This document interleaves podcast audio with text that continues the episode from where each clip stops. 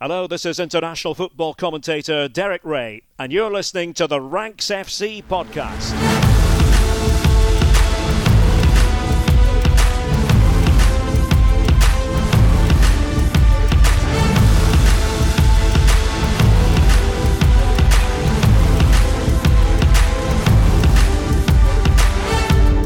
Hello, Rank Squad, and welcome to Ranks FC. It's the second ever episode of our Champions League review show back for the second time in two weeks. Don't worry, you get a week off next week. My name is Jack Collins, and I'll be your host as we look through all four of the Champions League round of 16 first leg ties that were played this week. Everybody in the round of 16 has now played, so we can take some assertions and some viewpoints along what we've seen so far. I'm joined by the rank officer Sam Tighe. How you doing, mate?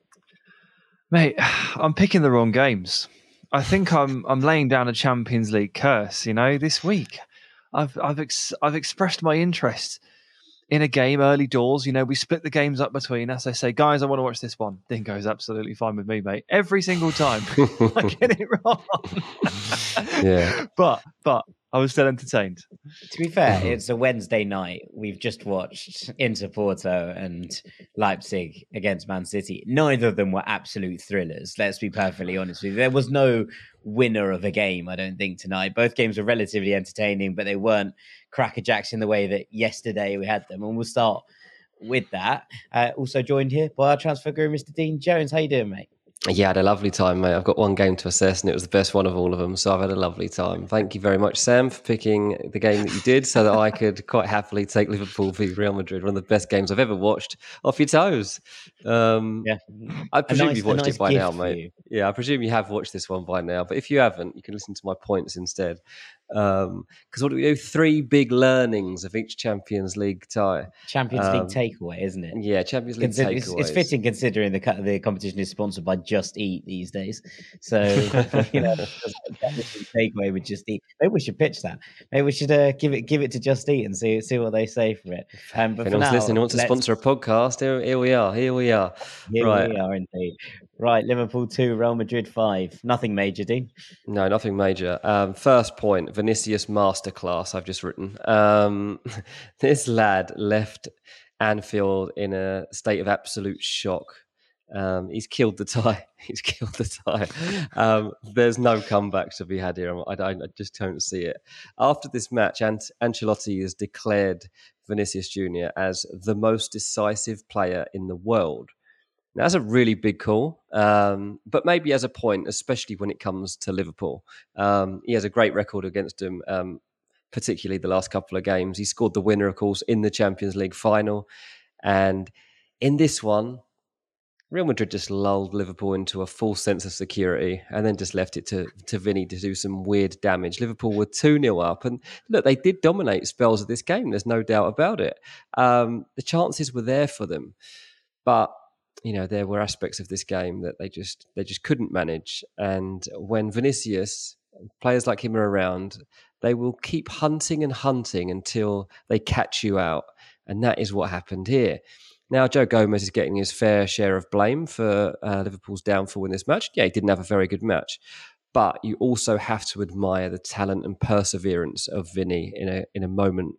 Um, like the first goal for example. Um, he's executed it brilliantly. Like he he has literally forced the chance. He's produced a moment of magic and then he's finished it off. Like not many players could have scored from there in that fashion, especially past um, a goalkeeper like that. And then on the second goal, he's chasing a dead moment. Really, he's he's really like even he's not expecting much from that. Like of course it's luck. Um, Alisson has. Well, brain fart, I guess you could call it. Um, we'll talk about that It's a a, bit rare, later it's a on. rare one, isn't it? But yeah, It's a rare. I'm going to talk about that in a bit. But um, yeah, look, it's suddenly 2 2. It's not luck, though, right? This is self belief. This is self confidence. This is something that Real Madrid have in abundance year after year, and it pays off. This is not a fluke that they managed to turn results like this around. And it's the self confidence and the self belief that maybe Liverpool didn't even have at 2 0. Because, yes, the place was rocking, and was more like they couldn't believe it than they were like, you know, expecting to be in this position and like, yes, we are back to being Liverpool. It was like, oh my god, we're beating Real Madrid. It was kind of like how I'd feel if Fulham were 2 0 up against Real Madrid. It was it was very weird. And then look, goal number three comes and it's Vinicius that forces the free kick. He wins the free kick off Joe Gomez and then you know, Real Madrid scored the third goal at the start of the second half and it basically kills off the game. Um, they obviously scored two more to make it five, but the big lesson here: Vinicius Junior is a 150 million pound footballer at this point. You you look at players that you could compare him to that have gone for big money in the last couple of years. Say you was look at Jadon Sancho. Say you look at Darwin Nunez. Say you talk about Mudryk. Right, all these players go for like 85 million pound, like around there. I tell you what, this guy Vinicius is twice as good as this lot. The only player that you can put into the same bracket at the moment as Vinicius Junior is Kylian Mbappe. I really, I really think that. I think that Vinicius has set himself well apart from all those other players, and that Mbappe is really the only one I can can talk about now. So when Ancelotti does talk about him being the most decisive player in the world, I mean, my first when I heard him saying that, I was like, well, he's comparing him here to, to Mbappe, basically. Like Mbappe is probably the guy that you would look to, especially on the back of what he's been able to do for France and how he's turned games. Um, but on the domestic level, maybe he's got a point. But yeah, it, it's very interesting. And Vinicius, anyway, from this game was just absolutely brilliant. Yeah, I think it's a, a, really good point because whilst there was obviously praise for Vinny Jr. last night, I thought that generally most of the praise that you were seeing across social media was going to Luka Modric, fairly, who was absolutely sensational in the midfield, and Karim Benzema, who again was excellent, especially in the second half of this one. But Vinicius was the key man. I thought I thought exactly the same coming out of the back of it. It was a, Vinicius Junior masterclass, and there was so much of it, and it had so many different elements, as you say. These are the things that you look at. It was the moments that he creates, and and I think you're right in terms of that first goal. So few players could do that because what people maybe don't see is Fabinho is covering the angle for him to try and duck inside. And obviously, we've just watched Man City, right? And Jack Grealish does this loads. He comes to the, he faces a player up, and then he looks to cut outside of them back towards his own goal in order to open up the shooting angle. That doesn't exist for Vinicius at that point because Fabinho is covering that channel. Gomez, yes, doesn't get out to him fast enough, fine. And and he leaves a little bit too much space. But to be perfectly honest, 99% of the time, that's fine. You can leave that kind of space because there is no avenue, there is no corridor for a player to actually maneuver the ball, to manipulate the space in order to get that shot away. But Vinicius manages that because Vinicius is magic. And generally, I just thought it, it was an absolutely incredible performance. You're, you're spot on with that one. Uh, let's go to point number two, then. Yeah, nice one. Um, well, on the second point, I am going to talk about Luka Modric um, because he schooled Stefan Bajcetic here. And look, that, I think this matchup basically summed up the gulf between the two teams. Um, this is not a dig at the Liverpool player. Like, he is the youngest Champions League debutant I think that they've ever had. Um, he's been great for them since coming in. This is this isn't a dig at him. He is literally half Modric's age, right? Literally. Um, but the difference between these two players summed up the difference between Liverpool and Real Madrid at this moment in time. Now, there is a rivalry between Liverpool and Real Madrid that's been created. Um, but when they last played in the Champions League final, there wasn't a lot between them. Literally, it was Vinicius being decisive. Um, that's not the case anymore. I mean, you, you watch this tie, there's a huge gulf between these two teams at the moment. And you look at what's happening domestically, and yeah, Madrid are still, you know, a bit back from Barcelona in terms of, of winning the title, but they can still win it. Liverpool are miles off it and might even qualify for the top four. So this is a Madrid team that are world champions to, um, and while, you know, Bajcetic has been a, a godsend for Liverpool since he came in and could save them a lot of money in that position. This was a learning curve for him and a steep one too. You know, he didn't even have a bad game. It's just that yeah. he didn't have a game that is good enough to compete with a Real Madrid midfield that contains a Luka Modric who is in pretty good form. Like Modric, honestly, here by the end of it, I tweeted it. I don't tweet very often. That's how. That's how. You know, I, how set back I was by this game. He was treating it like a kickabout of his mates. He was just strolling around.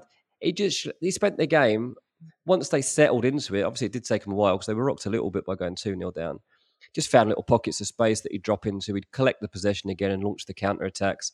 And it's that sharp, those sharp movements that drops him into those spots, and then the smart decision making and the passing that just just sets him apart. It has done obviously for a long time, but in a game like this, it was telling. He obviously took the free kick too to make it three two to set up uh, that goal, and really it was just a reminder of why you need players like this on the form on big Champions League nights, and it was kind of glaring that Liverpool haven't got that at the moment.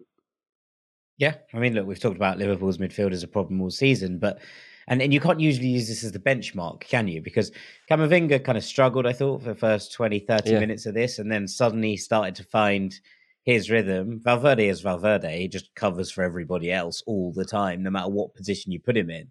And then Modric, just as he found his groove, groove kind of just made everything tick. But I, I wouldn't lay it Bajcetic's door. I, I think you're right in that. I know, I know you're not trying to blame him for this performance. And Jurgen Klopp came out beforehand and said, "Look, he can't lose tonight. If he has a brilliant game, it's all on him. If he has a bad game, it's on me for picking him and and throwing him in at the deep end." And he mm. didn't yeah. have a bad game, as you say. But there are just moments here where you just go, "This is Luka Modric. He's a if not a once in a generation midfield, then definitely up in the the absolute yeah. legendary bracket." And he just settled into it and started to pull strings. And actually, the player I thought struggled with him the most was Fabinho, who just doesn't look like the player that yeah. he was eh, eh, yeah, six months ago, even seven months ago. I thought it was that matchup that really stuck apart for me. But Bajcetic did all right. He worked hard. He wasn't as good as Valverde, but he did okay. And then you have Fabinho coming at the kind of two older statesmen. Obviously, Fabinho is nowhere near as old as, as Modric is, but the kind of people supposed to glue this together. And Modric just schooled him. Uh, as you say, just yeah. one of those midfield performances that you look back on and go, that's a master at work. And sometimes you have to just doff your cap. Yeah, I, I probably picked Bajcetic out here um, because he is Liverpool's best midfielder, and maybe he shouldn't be. Maybe you know it's not. It's probably not fair on him that he is actually their best midfielder. This is a player that should be in and out of the team. Really, shouldn't be a consistent member of of a Liverpool starting midfield week after week. But they actually count on him, and they they had to try and count on him here because of that. So, yeah, a victim of his own success in a way. Um, let's talk about a couple of other victims right in here in my third and final point because there were two goalkeeping uh, mishaps here that would be absolutely nailed on normally for Melon of the Week, both of them. Um, Courtois uh, hang your head in shame. and Alisson, what are you doing, son? Um, but you know what? It, it, it got me thinking. And as Taylor saw it, she's like, "What? What are they doing? Like, why don't they just like, why don't they just kick it away? Like, what they? What's the plan here? Why are they doing that?" And I was like thinking about like what what is happening, and I think basically goalkeeping should probably start coming with a warning, like to, to anyone that's going to do it, because the, the position's not the same as it was. And I think that goalkeepers are now more and more at risk of this happening to them than, than ever before. Um, in the modern game, we shouldn't be surprised that this is going to happen more and more often because goalkeepers are being increasingly encouraged to play it out of the back and to pass it out and to become hmm. a footballer, not a goalkeeper, as I would say. Like they, they will soon be able to be considered for footballer of the year because they're expected to be able to play good football. Um, I think honestly, it's, it's, slightly unfair at times. Like some of the the positions that they have to pick the ball up in, and some of the passes they have to receive. Um, it's not always their fault. I saw, I think Gomez again got a bit of a bit of a stick for for his pass back in this. I, I don't know that's necessarily fair. Um, but yeah, these Not are. Sure Gomez had anything wrong there. No, yeah, he did lots so. of things wrong in this game. That wasn't one of them. Yeah, there yeah. was. I think with the one... goalkeeper thing, Dean, I saw it very well summed up on Twitter. Someone said it's now an occupational hazard. It's just something you have to you have to accept is, and deal yeah. with. You know these kinds of mistakes because of the role that they now have to play. You're just going to have to accept it. Maybe, Dean. Maybe the big takeaway is that the standard for men of the week for goalkeepers needs to shift along a bit, catch up with the modern game, my friend. Yeah, yeah. Well, I think basically it comes down. Look, if you're you cannot get away with a bad touch or a bad tu- or a bad pass as a goalkeeper. Like which is mad because they're the, they're the worst at it. it's, it's really not part of the job, is it? Like unless it, unless it's literally Ederson. Yeah. Um, so it, it's I think it's just really interesting that that those two goalkeepers that are so good have made such high profile errors in such a big match. Um, but I think it's actually not a bad thing because I think it will make some goalkeepers out there feel a lot better about themselves, and a lot of young goalkeepers should actually take heart in it. That if this is the, this is what you want to do in the future, if you want to be a goalkeeper, you have to take these risks. Then you have to accept that sometimes things are going to go wrong, and it's just part of the game now. It, it's not actually you won't get man of the week in the future for this. It's going to have to be a lot worse. Uh, you have to unless you try and do a step over, then I might still give it to you. Courtois was still a bit dodgy, but um, ultimately, yeah, I'll accept that this has become part of the game.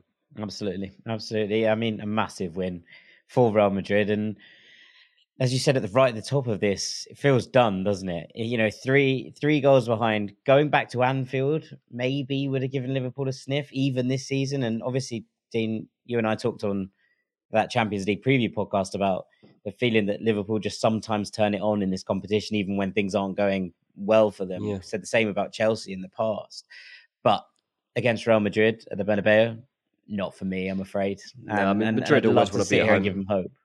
They always want to be at home second anyway because they know they can kill anyone off there. Um, yeah, I, I, just don't see that unless their mentality just isn't right. Unless Madrid totally switch off in the first half of that game and allow Liverpool to get a couple of goals back, and it's like two 0 at half time with all to play for, it's not possible but it seems unlikely. Yeah. Indeed, indeed. Okay, right. Let's flip to the other game on Tuesday night, which was Eintracht Frankfurt nil, Napoli two. Sam, you took point on this one. What are the big takeaways?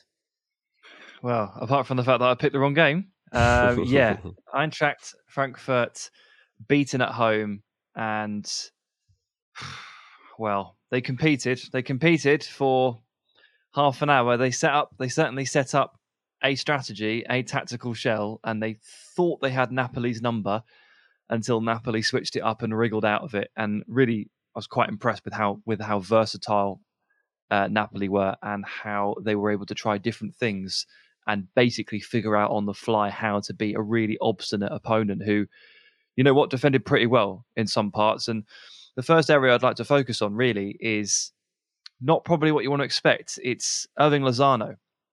And it's about the fact that he probably deserves a bit more respect. And I'm addressing everybody here, including myself, because we're only what a day off a podcast in which we talked about Kvara and Osimhen as you know a deadly duo, world's deadliest duo maybe, incredible goal scoring combo, assisting each other, talking about them as a using them as a crutch to talk about Napoli's season all season long. You know what? There is there is another dude on the other wing. and he's actually quite good as well.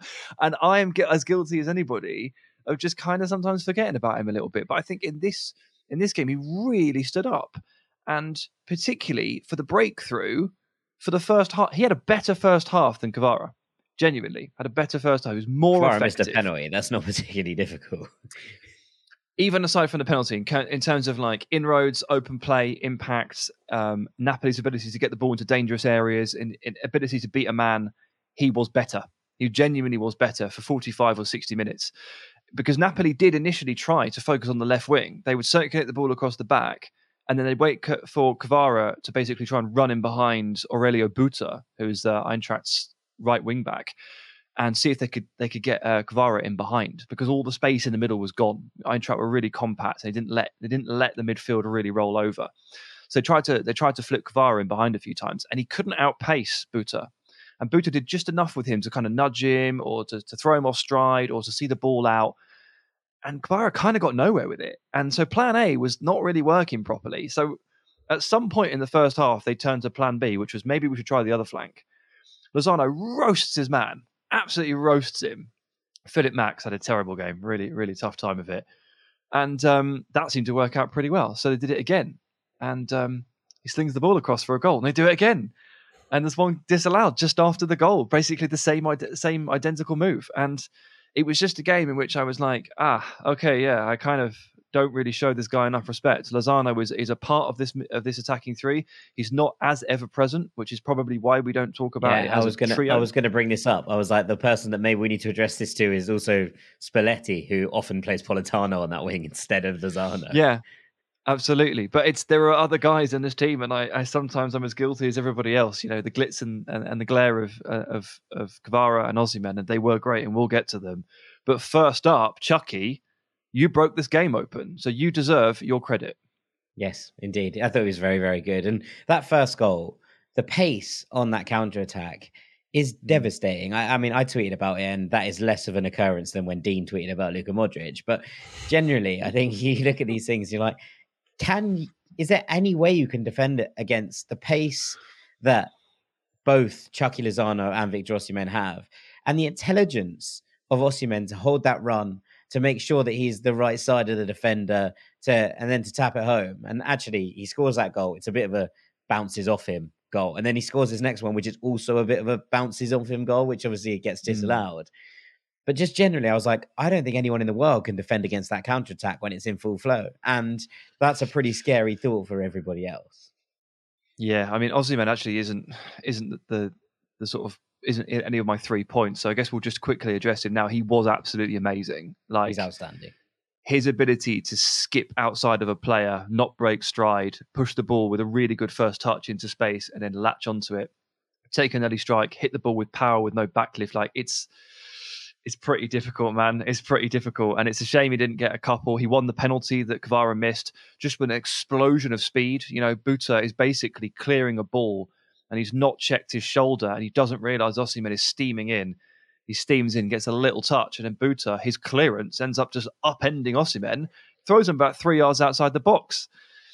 He's just the explosion in the movements is just is just mad. But the control that he retains over those movements is is something else as well. But like I'll move on to point number two. This does centre on Kvara. I think he's been watching videos of Francesco Totti because that dribble and back heel that assists the goal, the second goal for Di Lorenzo, Mm. is very, very Francesco Totti.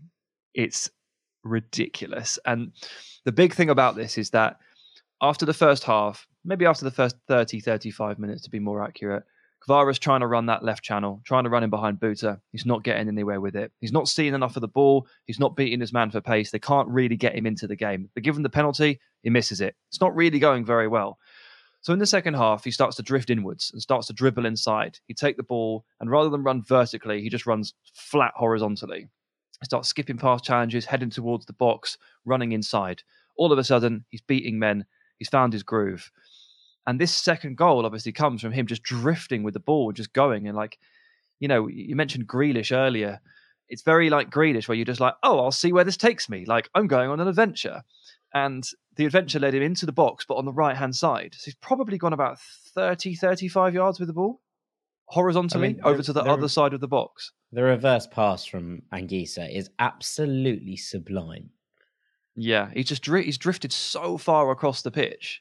Guardiola wouldn't allow it, by the way. He'd be furious because he's on the wrong side of the pitch. But you give this player this kind of creative freedom because that's what he is. He plays with joy, and you allow him to do what he does. And in the same way that Napoli kind of eventually found their way around this Eintracht block, Kvara too had to kind of like try a few different things to figure it out.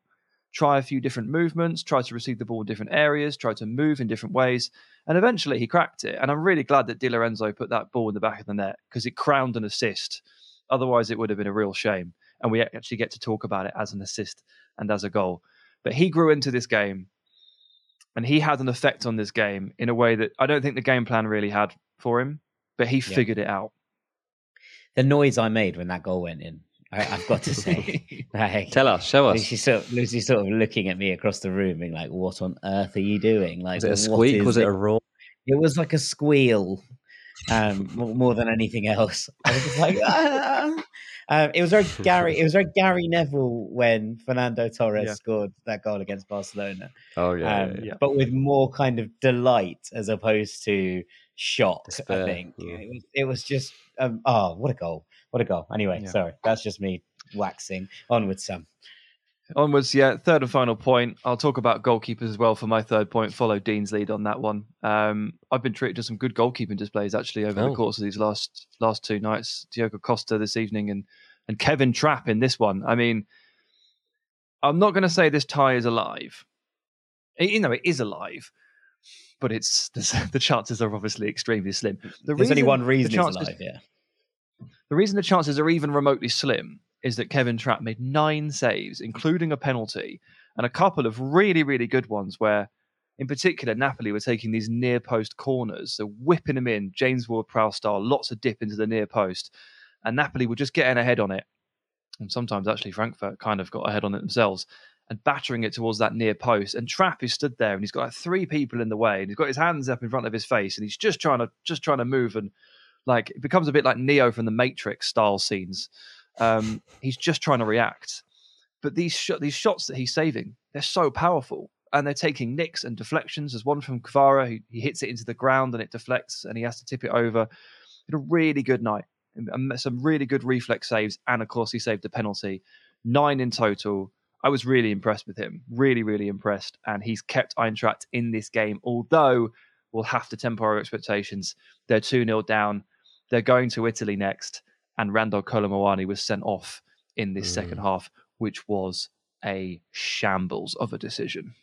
Yeah, really, really tough for him, isn't it? It's one of those ones that you kind of hope will get overturned, but the chances of it being overturned, considering it was looked at by VAR and decided that it was yeah. still a red card, feel relatively slim at this point. But yeah, never sending off for me, and maybe does kill the tie dead, which is a shame because Eintracht started well. They were, you know, a very, very good value. I thought to have gone in level, and when Trapp saved the penalty, said it to you, Sam, at the time. I was like, it feels fair because I think that Frankfurt have probably done enough to go in level in this first half.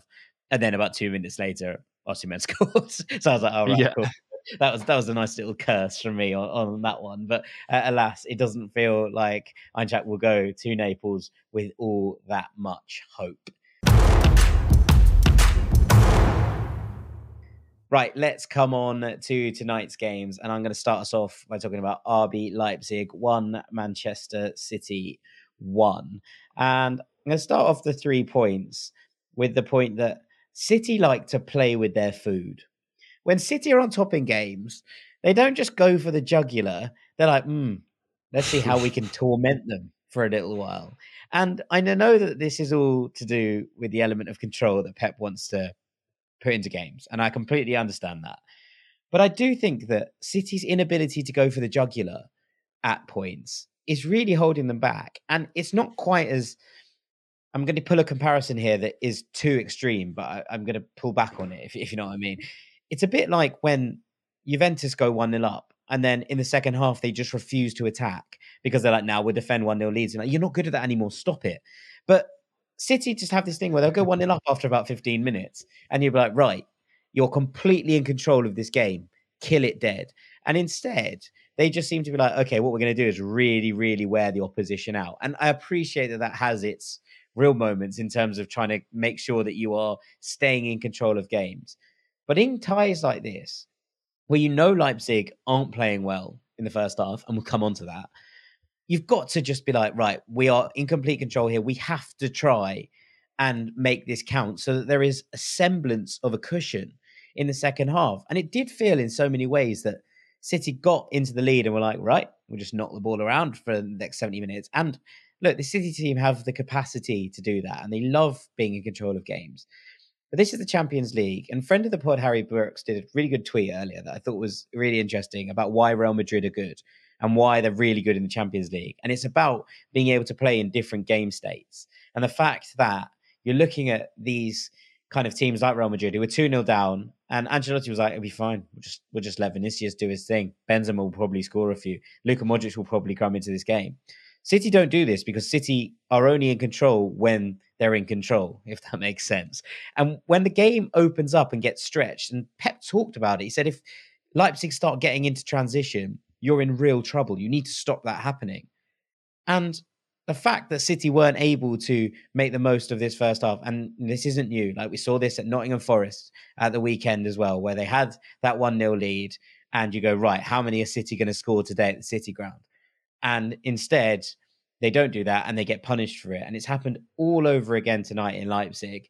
And I just think there's an element of it being like, if you start cutting through teams and the way that they sized through Leipzig for that first goal, the little dummy from Gundogan is absolutely wonderful. But the fact that it took 67 minutes to get Erling Haaland a touch in the opposition box, I think probably tells you all you need to know about the way that City set up after they scored that goal. Yeah, look, they basically ignored Haaland. Like for, for, we we've heard all the conversations about how having Haaland has, has changed this Man City team, and you know, I think you know you, you, could either call them predictable or you could say they're too reliant on him, whichever way you want to dress it up. But he had nothing to feed off here. It was like they completely they definitely weren't relying on him tonight, were they? well, it was like they didn't want him. It was like he wasn't there. Like he wasn't there, yeah. and then he did get one chance, didn't do anything with it. I'm sure tonight he's feeling really frustrated, to be honest. Um, you know, especially he's, he's, playing in Germany. Like every time he goes and plays against a Bundesliga club, he wants to go back and remind everyone what he's about and like you know make his point. Um, this is this is just the way the guy's made. But he he won't be very happy right now, Erling Haaland. We'll have to see. Uh, I think they got Bournemouth at the weekend, haven't they? See if he takes it out on them. Um, but someone soon, I think, is going to get is going to feel this this anger from Haaland. He's going to take it out on someone soon.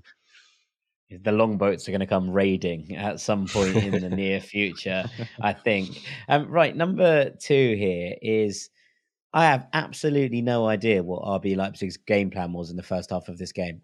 Like, I have not a clue what they were trying to do because normally you go, okay, Leipzig are a team who are under a Red Bull model. Marco Rose is in charge of them now. We know exactly what Leipzig are going to do. They're going to try and hit City on the counter. They don't. They won't be delighted that City have all the ball, but they equally will be able to deal with it because this is a system that is able to deal with those kind of issues. In the first half, they offered absolutely nothing to this game of football. And it was really strange. I've watched a lot of Leipzig of late, and I've thought they've been really, really impressive. That win over Wolfsburg in particular, I thought they were sensational in that game. And under Marco Rose, I think generally Leipzig have really improved. He feels like Marco Rose and this team are a good match in that I think he's improved tactically from where he was at Dortmund last year, and or this system fits him better. But I think they're playing better generally across the ball with the ball as well, which has always been a point of contention with Marco Rose teams. But they just really didn't try to do anything in the first half. And like I'm trying to find a way of describing this that isn't no idea. But generally, I'm, I'm, kind of struggling to come up with any concept of what Leipzig's game plan was. Yes, City were excellent and they had a lot of the ball and they stroked it around nicely.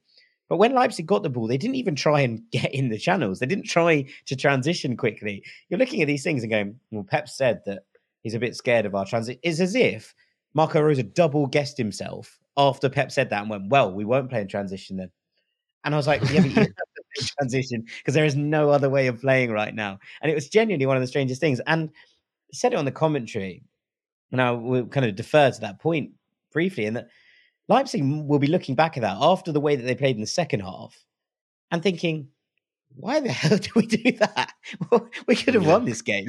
We, we could have won the game in the second half, never mind the first half. But we only played for 45 minutes of this encounter and we've come away with a one all draw against Manchester City. What on earth are we doing? And generally, that's that's my big takeaway from, from a Leipzig perspective. Literally, if they had come out and played like they did in the second half throughout this tie, I'd suggest that Leipzig would be in charge. I would suggest that they would have a mm. lead going to Manchester. Now, whether that would be enough, I don't know, and I probably would err on the side of doubt. But just across the course of this game, it was just really odd. Yeah, I mean, maybe it's just that sometimes you know you go out with a game plan, but you're ultimately you you get to the game and you realise what you're actually up against here, and you become a bit scared to play your normal game. I mean, the commentator during the game even said he was like, I've actually watched a lot of Leipzig. This is not how they play. I'm. He said, "This is not. This is not what I've seen. I've watched. I've, I think he covers all the Bundesliga games. He's like, this isn't how they play. Um, yeah, maybe, maybe it's just a case that it almost needed them to go behind in order to start playing their own game to to actually remember they have to get something from this game tonight, or they're, they're you know the chance of going to Etihad and pulling off a, a winner hard enough, but especially if you're already behind from a first leg. So yeah, maybe it did him a favour in the end. Mahrez actually did score during that first half period, and it was only one. Mm, yeah, I think that's probably fair. Uh, my third and final point on this one is that Pep didn't make any substitutions. Zero substitutions from Pep Guardiola again. again. And there were some certain things that I thought were a bit weird about this. Now, look, let's be perfectly clear about this. The Manchester City bench is depleted. It was not the kind of host of superstars that we are used to seeing on the Manchester City bench.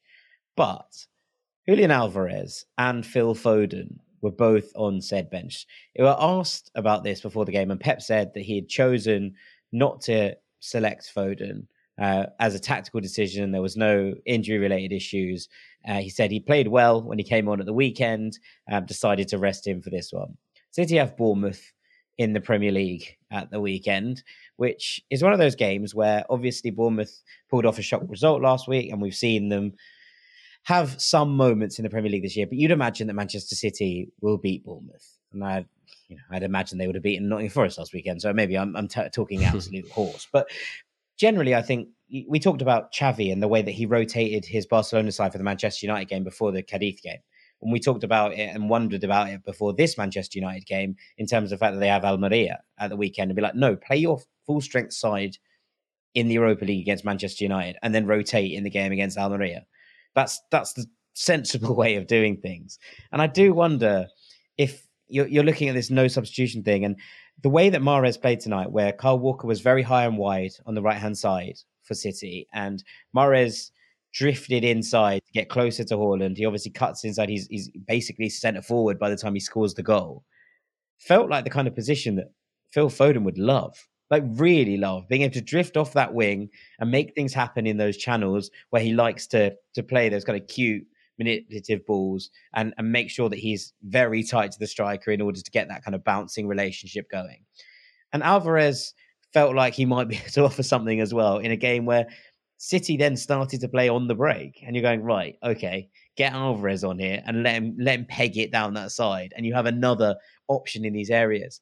I just thought it was very weird that Pep didn't make any substitutions, especially because City looked a little bit lost for periods of this game. And when you're looking at how you react to those kind of things, and you also look at how Leipzig reacted to and Nkunku coming on and making a difference straight away, suddenly they grew into the game. Everyone grew 10 foot tall for a little while for Leipzig because they felt they were like, right, we've made a change. There are people here we can get at. You just feel like that little bit of a switch up, that little personnel maneuver gave them a lease of life. And City got none of that because there were no personnel maneuvers from Pep Guardiola. Yeah, weird, especially to say like uh, we were saying about Haaland, like being ignored, like getting no service. Like, what was the point of him being there? It's you might as well have you might as well have taken him off because you weren't losing anything in that moment by doing it, apart from him pulling something out of nowhere, which obviously he can do. But but Alvarez on like like you say, like that that would probably have been the sub or push Foden back in there very strange, but maybe look, Man City won't see this as a bad result. Really, I mean, overall, they'll, no, they'll take a one-one away at Leipzig. No, it's not a bad result at the end of the day. So maybe Pep's got what he wanted. He's only used eleven players. He's happy going into Bournemouth game with they're all fit, and um, this game they can go and kill off. Now they'll they'll feel at the Etihad. Mm, absolutely, absolutely. Okay, let's roll on to our final game, Sam. Yeah, so I didn't get all the drama and all the excitement, but I did get the red cards because there was one in Eintracht Frankfurt against Napoli, and there was one in Inter's win over Porto, one 0 bit squeaky in the end. This was very well contested, very very well contested, and no doubt about it, the latest red card for Otavio has definitely played a part in sort of finally swinging this game into Inter's favour because this was like dead on 50-50 split, like absolutely all the way through you could really barely separate the two sides. Um, not a lot worked in attack for either team. They couldn't really find a way through very often, and they struggled for avenues. The good thing for Inter, though, is that the one thing that seemed to work on the night was crossing into the box. And so it's pretty fitting, actually, as my first point, that the winner came in the way that it came, which was a cross from the right into Lukaku, who pounds the header against the post. It bounces back into him and he finishes it off. It's very fitting that that was the method in which the only goal of the game was scored because Inter actually, their only real threat, Nico Barella aside some clever movements, was crosses. And, and they did. They sent in quite a lot of crosses. And up until that point, I think I had Dimarco and Darmian, left and right wing back respectively, well in the conversation for their most important players on the night because they were creating the chances. Inter couldn't really break through the middle. They couldn't really use Dzeko as a bounce ball. They couldn't really get Lautaro to finish any of his chances. But what they could do was cross the ball into the box. That's the one thing that Porto couldn't stop. So the fact that it ended up teeing up the goal for Lukaku is pretty fitting. And for Lukaku to score was quite a nice moment too. Mm, yeah, I, I, thought I think you're absolutely right. And actually, that switch that Inzaghi made to take off Skriniar, pull Freddie DeMarco back into sort of right centre back and release Dumfries down the right, I thought gave him a little bit of an edge down that side with a bit more attacking creativity, a little bit more impetus, as you say, after the red card, allowed things to open up a little bit more, even further for the wing backs, if you will. So generally, I thought that was a nice little tweak from Inzaghi and probably won them the game in the end. Yeah, absolutely. Um, there's a nice little stat actually that uh, our commentators read out that uh, Conceição, the Porto coach, and Inzaghi, the uh, Inter coach, played together. Yeah, at Lazio. as teammates. There you go. At Lazio, under Sven Goran Eriksson. Long time ago, but they are old friends. Old friends. So little tweaks like that, little things that happen, little little moments that decide the game. It's it's, it's between two old foes, old old colleagues, old foes. It's always very interesting. But I'll move on to point number two, which was that I actually thought the best performance on the night was from Mateus Uribe, which I did not expect to say. Given the amount of talent on that pitch, particularly in midfield, it feels ridiculous, really, to say that he was the best midfielder, let alone the best player. But I think he put in a near perfect performance, and it's made all the more impressive by the fact that he was quite a big injury doubt coming into this game. Been missing a little bit. Also, have had quite a few injury issues, actually, but they've had to they've had to draw on their reserves a little bit, and and I think this was probably a case of what can you give me? Like, can you get all the way through this one? We really need you for the big occasion. And he turned up, and I tell you what, uh, there were times on this on this pitch. I thought there were three of him on this pitch. I don't know if it was just that three other three Porto players were wearing yellow boots and he was too. But I genuinely, at points, had just thought he would he had replicated. Um, in a, in the same way that I used to think Rodri and Fabinho did, you know, when they were just covering every blade of grass, like, oh, he's just popped up there again. Oh, there he is, turning out of pressure and leading a counter attack with a good drive forward. Oh, he's just done another interception. Four interceptions in the tackle on the night. Basically, never lost the ball roaming like laterally across the, the front of the defense and, and screening them. He was absolutely amazing. I, I couldn't I could barely believe it, to be honest with you. Yeah, he's a good player. this is this is not new, I suppose, but to do that on a on such a big yeah. occasion and and in a, against a midfield which contains Nicolo Barella, who many will know is one of our favourite players across the board, to to kind of dominate in in there like he did was impressive. This was such a midfield battling performance from Porto, and it's really mm. funny. Obviously, we watched a lot of them last year, and within the midfield there was Vitinha, who's now at PSG, Fabio Vieira, who's now at Arsenal. You look at these and you go, oh, there was lots of creativity in that midfield. Who have they replaced them with? But they haven't. They've just let the like dogs of war loose in the middle of the pitch. And I thought that was interesting that Porto went for that approach, but also I thought it was probably the correct approach considering they were away at uh, Interside in good form at San Siro. And to be perfectly honest with you, if it wasn't for a, a bit of real stupidity, it probably would have worked. Yeah, I mean, generally speaking, I think it, yeah, it kind of did work. Like it, it leveled the playing field massively. Inter could not play through them. They could not use the center of the pitch. And San Siro was getting pretty annoyed about that. They were getting quite impatient. And if you do reduce your opponents to slinging balls into the box, like obviously you don't. Ideally, you never concede a shot, but like one of the least threatening things you you can concede is is a sort of lofted cross from you know deep position, 30 yards. All right, Dzeko's in there. He's going to make it difficult for you to deal with it. But for the most part, Hail until they were, isn't it? Yeah, it's it's it's it's it's okay if that's what you reduce your your opponent to. There's low percentage stuff. So so well done to Porto there, particularly Uribe, although Grujic was was quite good as well. Um, and it leads me on to the third and final point. All things considered, this isn't really too bad for Porto. They've only lost 1 0. San Siro is very, very difficult in terms of places to go. Mm-hmm. The tie is in the balance. They had a load of injury concerns heading into this game, and they got Mateus Uribe through unscathed. They got Evanilson back onto the pitch as a substitute. They had a man sent off, but that's going to be okay because they get 11 men from the start next time. So in three weeks, they welcome Inter back to the Dragao. Horrific place for an away team to go. 11 v 11.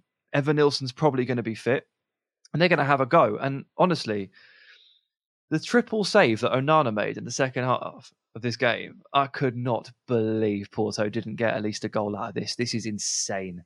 absolutely insane. Hell of a hell of a piece of goalkeeping this from Onana, and there are a couple of really really lively counter attacks from Porto too. So losing the first leg doesn't feel good. Doesn't feel good at all. But it's in the balance. There's lots of things coming back into your favour, and this one still feels very much alive for Porto. Yeah, absolutely. Conceição's Dogs of War will return home to play against Inter at the Dragao. It will be a very interesting one indeed. Uh, and with that, I think it's probably time for us to call it a day here on our Champions League review. And all that's left for me to do is say thank you very much for listening today. It's been lots of fun talking through these games this week. We will be back in a fortnight on the Champions League review, although we'll have two podcasts on this feed before then on our standard Wednesday slot. Thank you very much to our transfer guru, Mr. Dean Jones. Cheers, mate. very much to rank God, Mr. Sam Tighe. Cheers, buddy. I've been Jack Collins, Nova Fast. This has been your Champions League review on Ranks FC. UE Ultras will be up in the morning on our YouTube channel. If Europa League is your bag, I'd love for you to go and have a look at that. And we will see you very shortly. Take it easy.